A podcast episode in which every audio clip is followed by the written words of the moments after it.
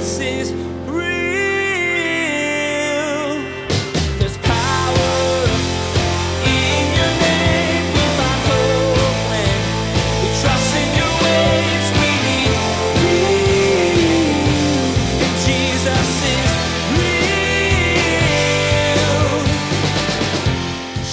has the Son has life.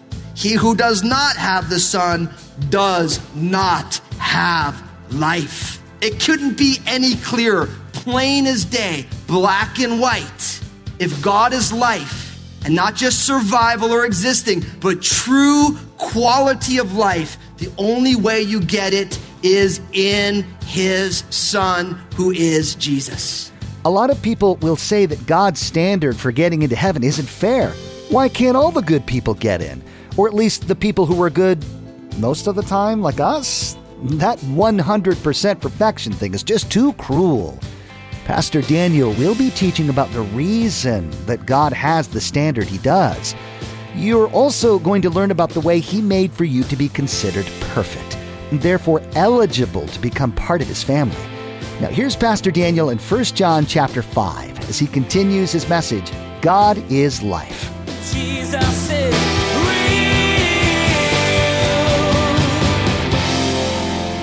So these letters are being copied by candlelight under threat of punishment for 300 years. So there is the divine author who inspires the human author. So it's not like an ivory tower theologian who's just copying this stuff. They're underground making copies of this. And then think about it. If you look at every single work of antiquity, writings of antiquity, go to any classics department in any university, say, what has the most manuscripts of a writing of antiquity? And you know what they're going to tell you? The Bible. And the Bible has about seven times more manuscripts than the next nearest document, which is, you know what it was? Homer's The Iliad. And have you ever met someone who said, Homer didn't really write the Iliad that way? Have you ever? Anybody? No, right? Seven times more manuscript. The Bible's not really reliable. That's nuts. I remember in college hearing all this stuff and thinking to myself, I wonder why they don't want us to read the Bible so much. Ah, that's the question. The question is, is if you are here and saying, oh no, we can't trust the Bible because, uh, because a scribe at some juncture, there's not one manuscript with that verse in it before the 12th century. 1200 years. So if you're going to say, because over 1200 years, and this is still before the printing press, before a, a, a picture was able to be taken, before a computer, the whole thing, you're going to say that one scribe writing something in a margin that makes in is going to cause you to say that this whole book isn't reliable? Talk about intellectual dishonesty. Talk about a lack of logic. So if you're here today and you're saying, hey, I have logical issues with the reliability of the Bible, I'm telling you, you haven't done your homework at all. You don't have logical issues, you have moral issues. And the main moral issue, the main moral issue, and believe me, I had a PhD in this. The main moral issue is that you do not want Jesus to lord over you because you want to be your own Lord. But the thing is, is what you don't realize and what I didn't realize, and I'm so grateful that we're here talking about is this, is that when I think I'm my own Lord, I'm really not. There's actually somebody else who has lordship over me, and that's Satan. You given to your own devices is you are under the slavery of your own ideas. And think about, think about the ideas that you had 10 years ago, 15 years ago. Talk about, I mean, let's be honest. How you doing lording your own life? Pretty destructive, right? Pretty miserable, right? If you're here today and I'm speaking your language, I'm not knocking you. Please don't feel that. I've lived this too. I didn't grow up in a Christian home. I didn't grow up hearing the Bible. I didn't grow up viewing myself and saying, my life is devoted to someone else, Jesus, who died on the cross for me. I didn't grow up with this stuff. So I know what it's like to do it the world's way, to do it my own way. And I know how empty it is. Believe me. I know what it's like to attain to my dreams only to find out that my dreams have a hole in the bottom of them and I can't enjoy any of it. Because once you play one huge gig with phenomenal musicians, after it's over, if that's what you value yourself on, you got to play another and bigger one. If your identity is built on anything less than Jesus' blood and righteousness, you're going to find that you got a leaky pot. And I share that with you because it's so urgent for you to forsake that and turn to Jesus to find the fulfillment that you're looking for everywhere else. So don't think that because there's this disputed verse that you can throw out the Bible. That's just bad logic. And what's interesting is if you also go to a classic department and ask about the variations in the documentation of Homer's Iliad, you'll be even more shocked. Where was I? Jesus' incarnation. That's what verses six to eight are all about. The blood and the water. Now notice, as Jesus' incarnation plus the Spirit's witness. Notice, it pops up in verse six, and it is the Spirit who bears witness because the Spirit is truth. And then verse nine, if we receive the witness of men, the witness of God is greater, for this is the witness of God, which he has testified of his son. He who believes in the son of God has the witness in himself, for he does not believe God has made him a liar because he has not believed the testimony that God has given of his son. So the Holy Spirit's job is to bear witness, to testify. You think of someone in a court of law, you call a witness to bear testimony. The Spirit of God's job is to bear witness to the reality of who Jesus is, to his incarnation, that the Son of God came, lived a human life, although sinless, died a death in our place, and is resurrected to newness of life. The Spirit's job is to testify of that to us. Listen to Romans chapter 8, verse 16. The Spirit Himself bears witness with our spirit that we are children of God. Amen is right. If you put your faith and trust in Jesus, the Spirit of God lives within you and you have this internal witness. Now, if you're here today and you haven't put your faith and trust in Jesus, the Holy Spirit is working on you, but from the outside. Even right now, you're here and maybe you're struggling with what I'm saying, or you don't even understand what I'm saying, or you're thinking, that guy's nuts, or I don't agree with him. Or you might be saying, you know what? I think he's right. The Spirit of God is doing that. I'm not doing that. And I believe that if you're in here today and you haven't put your faith and trust in Jesus, that you're here today for a reason. To hear this message. Don't let the Spirit of God come in from the outside. You want Him on the inside. Listen, I just went to visit my grandparents and my grandma, I love her. You know, and the way you love my grandma is by eating everything. There'd be nothing worse for me to show up at my grandma's house and say, listen, just stay on the outside. I'll feed you outside. Now, don't get me wrong. I take the food wherever I can get it.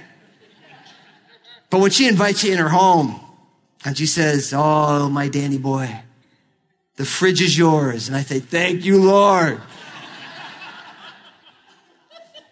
You don't want the spirit on the outside. Believe in Jesus and let him come into your heart and work on you from the inside out. When you have the incarnation of Jesus plus the witness, the internal testimony of the Holy Spirit, that equals eternal life. Look at verse 11. And this is the testimony that God has given us eternal life and this life is in his son. He who has the son has life. He who does not have the son does not have life. It couldn't be any clearer, plain as day, black and white. If God is life and not just survival or existing, but true quality of life, the only way you get it is in his son who is Jesus. We find our life in Christ in him. Jesus said it himself, John 14, 6. I am the way, the truth, and the life. No one comes to the Father but by me. If you have the Son, if you put your faith and trust in Him, if you've committed your life to following Jesus, walking in His footsteps, inspired by the Spirit, then you have life. Not you might have life, you have it. If you do not, even if you're alive, you're the walking dead. That's the biblical revelation. That is the heart of God. This is why Jesus came. Notice verse 13. These things I have written to you who believe in the name of the Son of God that you may know that you have eternal life and that you may continue to believe in the name of the Son of God. Now, I want to speak just to those of you in this room who've already put your faith and trust in Jesus. Listen, know that you have eternal life. Know it and continue on. Don't stop and collect $200. Just keep going. Don't stop. Continue to believe on the Lord Jesus Christ. True eternal life is nothing less than fellowship with the Father, with the Son, by the Spirit, and with His people. That's what eternal life is. Don't think that eternal life is later. It's now and later. So if you're here today, you put your faith and trust, man, you have eternal life. You have the life of God at work in your soul right now, and you get it later. I call that a double win. You're not giving up this life for the next life. You're getting this life and you get the next life. That's a can't miss investment. That's always in a bull market. Always. No matter who's the president, that truth abides. And that in every generation is the message of hope that eternal life if you put your faith and trust in Jesus is yours now. And just keep on keeping on. Don't quit. Now, look at verse 14. Now, this is the confidence that we have in him that if we ask anything according to his will, he hears us. And if we know that he hears us, whatever we ask, we know that we have the petitions that we have asked of him. If anyone sees his brother sinning a sin which does not lead to death, he will ask and he will give him life for those who commit sin not leading to death. There is sin leading to death. I do not say that you should pray about that. All unrighteousness is sin, and there is a sin not leading to death. Now, I realize verse 16 and 17 is pretty confusing. Let me give you my equation first, and then I'll explain it. Confidence plus compassion equals answered prayer. Confidence plus compassion equals answered prayer. Confidence you get from verses 14 and 15. Now, this is the confidence that we have in him that if we ask anything according to his will, he hears us. And if we know that he hears us, whatever we ask, we know that we have the petitions that we have asked of him. The confidence is that if we pray in accordance with God's will, God will hear and act. Listen to what Jesus says. John 15, 7. If you abide in me and my words abide in you, you will ask what you desire and it shall be done for you. Now notice this. And this is important because God is not a vending machine. You do not get everything you want. Sometimes the answer to our prayers is no.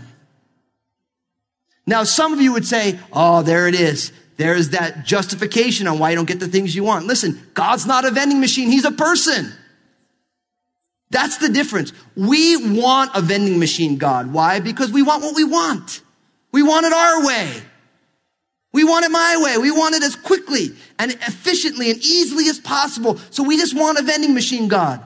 God, I want a bigger house. Boom. I want a bigger car. Boom. I want to get married. Boom. Boom, boom. You know, that's the way we want it. And when God doesn't do it, how many of us have strayed away from God because we asked God to do something and God said no? How can there be a God? I asked for this. And sometimes God says no on the biggest of stages. Maybe there was a child who was ill, sick. You said, God heal, and the church mobilized and prayed. But God took the child home. So easy to say, where was God? But then if we read God's word, it says, blessed in the eyes of the Lord are the death of his saints. Listen, I, I know that that's, if that's you, that hits really, really close to home. Too close. But we don't get everything we want. We get everything we want when we pray in accordance with what God wants. The God whose ways are higher than our ways, whose thoughts are higher than our thoughts, who knows better than we know. And we have confidence. Brothers, listen, if you've lost a child, my, my grandmother lost her daughter at 49. She outlived my mom by 16 years at this point. Struggles. I always say my grandma, we're not meant to bury our children. What's interesting is the system, the way God created it, death wasn't supposed to happen. wasn't God's intention. So we're ill equipped for it. I'm like, but grandma, God is a good God. And God's ways are good. And when it is all said and done and we know him as we are known, no one's going to say, God, you did me wrong.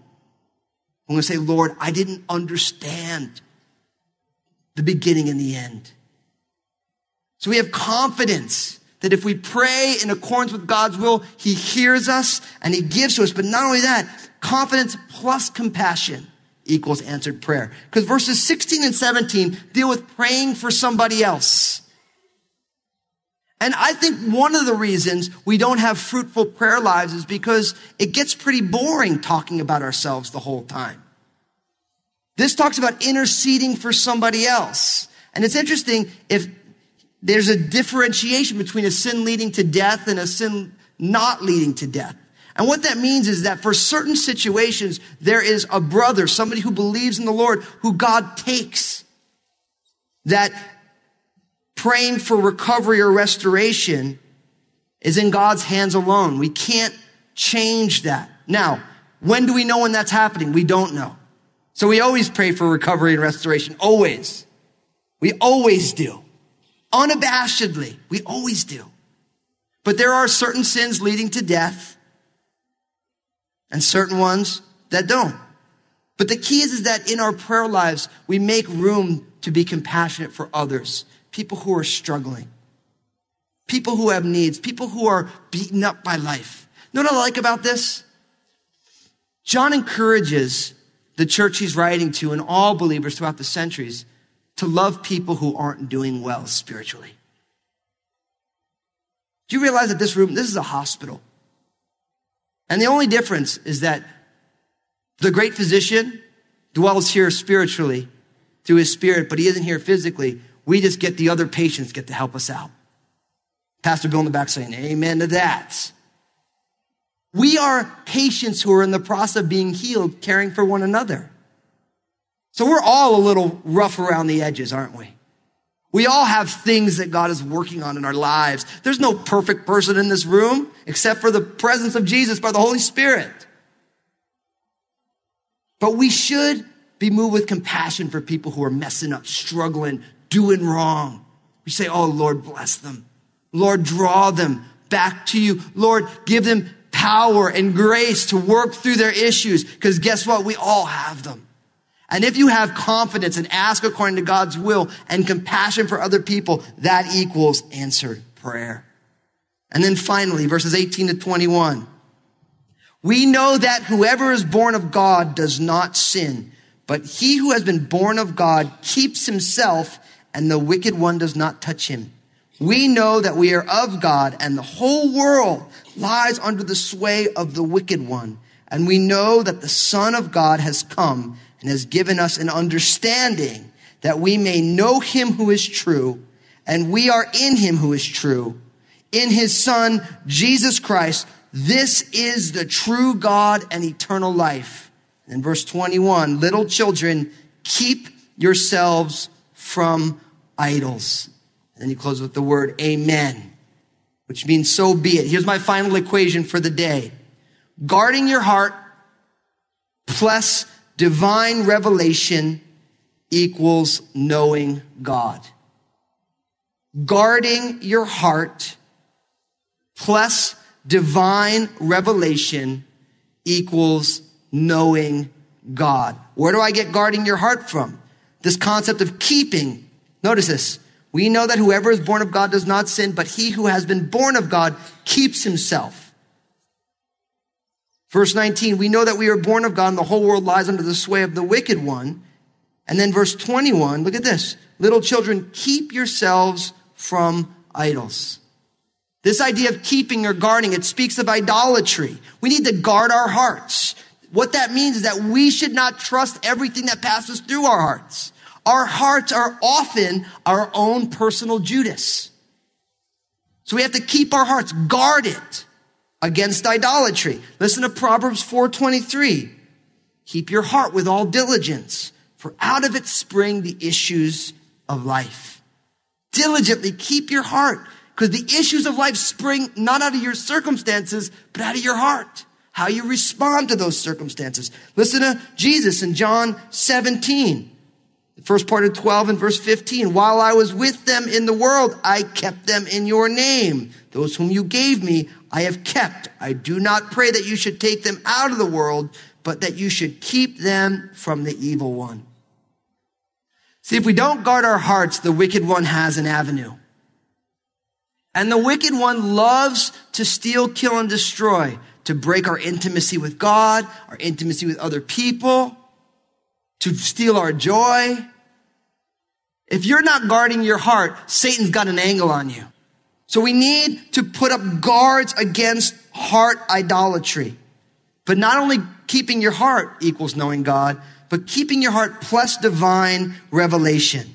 Notice what happens in these verses here. Verse 20. And we know that the Son of God has come and has given us an understanding that we may know him who is true and we are in him who is true in his son Jesus Christ. This is the true God and eternal life. You see that? Jesus gives us an understanding.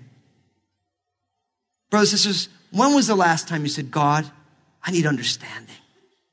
Lord, reveal yourself to me. Unpack yourself to me. Lord, I am struggling with bitterness, but Lord, what are you doing in this situation? What are you trying to bear in my life through this? See, if we guard our hearts, keep ourselves from idolatry, and we allow the Lord to reveal himself to us and in us, that's where knowing God comes from. But for most of us, we struggle with guarding our hearts and we struggle with asking for revelation because we assume that we just know who God is, right? We just assume that we got it right. Oftentimes we don't know that we don't know. Oftentimes other people realize that we don't know. We're just late to the party. I want to close with this idea of knowing God real briefly. Look at what he says. That we may know him who is true. It's the end of verse 20 and we are in him who is true, in his son, Jesus Christ. This is the true God and eternal life. There may be no more unequivocal statement of the deity of Jesus in the New Testament than this one. Notice that we may know him who is true and we are in him who is true, in his son, Jesus Christ. This is the true God and eternal life. Jesus is the true God and eternal life. We do not get life from Jesus. Jesus is the life, and as we are attached to Him by faith, we get His life in us. And that is the hope of the gospel. Jesus is real.